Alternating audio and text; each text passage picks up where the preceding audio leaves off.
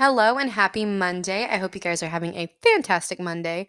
Welcome to Communicate Greats podcast. I'm Emma Roy. And I'm Traci Poe. This is episode 22. It is called The Love Languages, and it's actually the first of five parts, and we are going to be talking about acts of service today.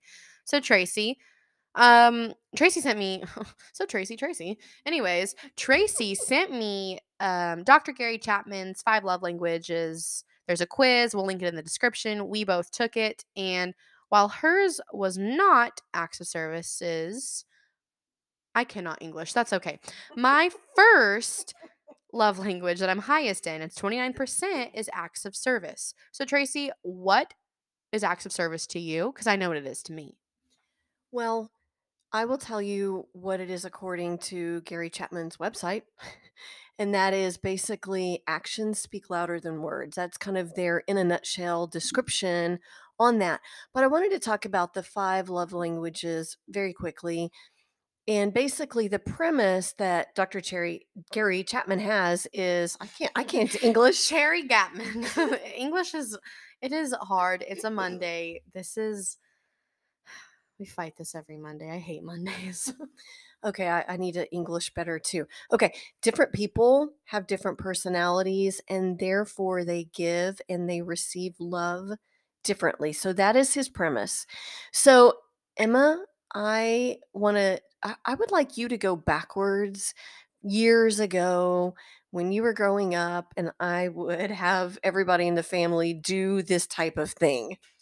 Yeah, she. I, I feel like my love for the love languages, because this is honestly one of my favorite things to talk about. I think this says a lot about a person when you know what their love language is, but it also helps you communicate with them because it doesn't have to be romantic. It can be platonic, you know? Mm-hmm. It really, like, you should know your best friend's love language because it might be acts of service or spending quality time or receiving gifts. So, I mean, really, anyone, it can help to know their love language. And my mom used to always have us take this quiz because they do change. I will say my biggest love language used to be physical touch. And now physical touch for me was the last one. I was only 6% of physical touch. So, I mean, it can change. So, it is maybe best to do it every few years. I mean, I don't know. You're constantly changing. So, do it whenever you feel like it. If you're tired of being touched, that's not your okay. If you're tired of physical touch, let me re- rephrase how I say that. Then maybe physical touch isn't for you anymore. If it's um acts of service and you're really tired of people doing things for you, actions speak louder than words, maybe it's not that anymore. So it's always good to refresh up on it. Probably should have worded that differently. That's okay. Anyways, so that is where my love comes from it is Traci would always have us do these quizzes to analyze ourselves so we can communicate with other people better because I know my mom is going to talk about this but the whole phrase like oh if he wanted to he would or if he really loved me he'd do this and one of the things that Traci says is we're not mind readers. Can you imagine if your husband was like if my wife really loved me she would detail my car. How are we supposed to know without some communication, you know? So it does tie into communication. So, Traci, I'm going to let you talk about that. You backtrack, you talk about it now. Okay.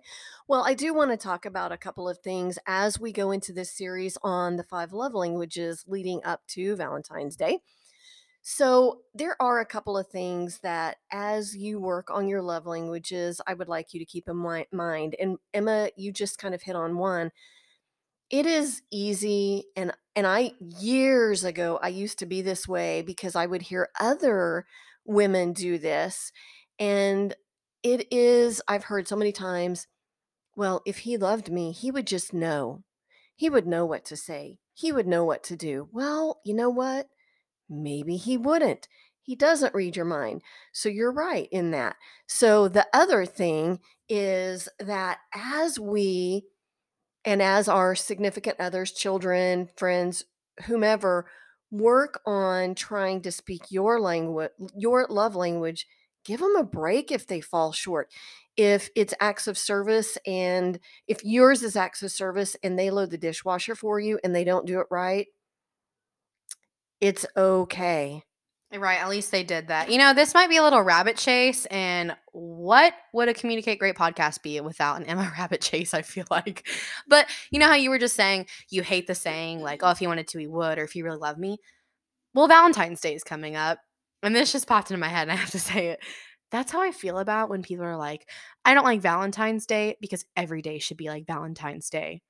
Um, that's not real life. That's not realistic. You think we can all afford to go out to a really nice dinner and eat a dessert every single day? Like, one, we can't afford it. Two, calories, you got to be healthy. But three, like, life happens. If you don't get flowers every day, you're okay. You are not going to die. You are fine. Life happens. People with kids, animals, I almost said animals and pets. Oh my gosh. But you know what I mean? Like every day does not need to mm-hmm. be Valentine's Day because there are other things to focus on. And I think it's okay for, you know, every now and then you to fully like invest in each other and really go all out on a date night. But if you do it every day, then it's not as special. It doesn't mean as much if you're constantly pulling out all the works for someone. You know, that that actually makes sense because a lot of times we talk about peaks and valleys, but if you're on the peak all the time, you don't realize that you're on the peak and how good it is. Yeah, and then whenever you do have a valley and it's not like Valentine's Day, it's like life or death to you. Like you're on the brink of wanting to break up because you can't handle that real life is hard. It sucks, you know? Life life does stink sometimes for sure. Anyway, we caught the rabbit, so let's get back into what we're supposed to be talking about. But it, I just felt that the way you feel about that is the way I feel about people who are like, every day should be like Valentine's Day. Uh, yeah, in a perfect world, but I hate to tell you, that is not this world. It is not perfect. Okay, I'm not even sure where we were before your little rabbit chase, but let's just try to get back on track. So, we talked about the quiz. You said that your did you tell your results? I think you did. Um, well, I was just gonna tell one for each. So we're talking about acts of service. Mine was the highest. Acts of service is 29%. And then whenever we talk about the next one, I'll tell that percentage. What was your acts of service percentage? Do you remember? Mm. I don't remember. I just remember my number one, which was just below 40%, and that was words of affirmation. You just ruined the big reveal when we do words of affirmation. No, I'm just kidding. It's not that deep. Okay. Okay. All right. So let's talk about three ways to show love through acts of service. So last week we talked about Pinterest boards. And one of my sons told Emma that he goes onto his girlfriend's Pinterest board to get ideas on things to do for her. So if you have a Pinterest board, or if you're a person that you're trying to show love to, whose primary love language is acts of service, do some investigating. Go onto their Pinterest board, look at their social media, whatever, watch them, you know, kind of see what they do to figure out um, what you can do for them to show that you love them. So that is way number one. So, number two is pay attention to what they do for themselves that might take pressure off of you if you do it for them. So, like, my husband's number one love language is quality time, whether it's Harbor Freight, Home Depot, Lowe's, QT, Uh, coffee, whatever it is. He playing video games in our game room. He wants to be there. He wants me to be there with him because it's quality time, you know. And so I may be like, you know, I should be doing laundry while doing this, or I want to watch my show in another room, whatever it may be.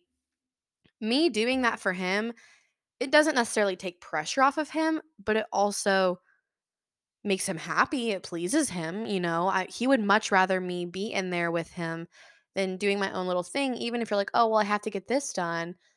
Every now and then it's okay to just not do laundry or not watch your show to sit and or go to Home Depot or watch your husband work on his car, you know? So pay attention to what they do for themselves and if they're I mean, like I said, my husband's is not acts of service, but if someone's is, like I'll use my mom and stepdad for an example. My stepdad, his number one is acts of service as well. And so my mom usually always has sweet tea ready for him because he is a massive sweet tea drinker that is like his water. So it's just one of those things. I mean, having tea ready for him, if he's doing a lot of work on the house, maybe having like an Epsom salt bath or icy hot in his case because he's always injuring himself. Those things that he could be doing himself, doing that for him could help. Or even he he has a boat and he's crazy about his boat. Scrubbing or detailing the outside of his boat. If he has to do that regularly, that can help take the pressure off, you know? So Traci, do you want to talk about number 3? I do. So the opposite of number two, number two is, you know, just kind of pay attention to what they do for themselves and do that thing to take their pressure off.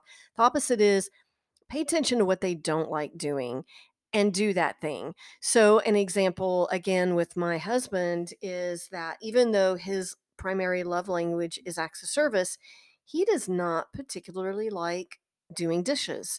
And so he will from time to time do dishes, but he is not going to say, Hey, want me to do dishes for you? That's just rarely gonna happen. So, I know that of him, and so I try to handle the dishes where he doesn't have to. It dishes don't bother me. Sometimes I don't have time to do the dishes, but in general, they don't bother me. I know it bothers him, so I do try to take care of that the best of the best of my ability so he doesn't have to. So, again, pay attention to what somebody doesn't want to do or doesn't like doing and do that thing for them. Yeah, that was really good. I liked that. Well, that is it what we have for acts of service. That is it. What? Oh my goodness. Okay, I promise. Well, I can't promise that. Hopefully, next podcast will be better and I'll be able to communicate great. Haha. Anyways, this was our acts of service podcast. We will be going over the other four, so stay tuned for those. Like I said, take the quiz. We'll put it in the description. Let us know what your love languages are, just because I'm very curious about that and I love like I said, hearing what other people's love languages are. So send us a DM, comment on one of our posts, whatever it is, just let us know. And I hope you guys have a fantastic week and we will talk to you next week.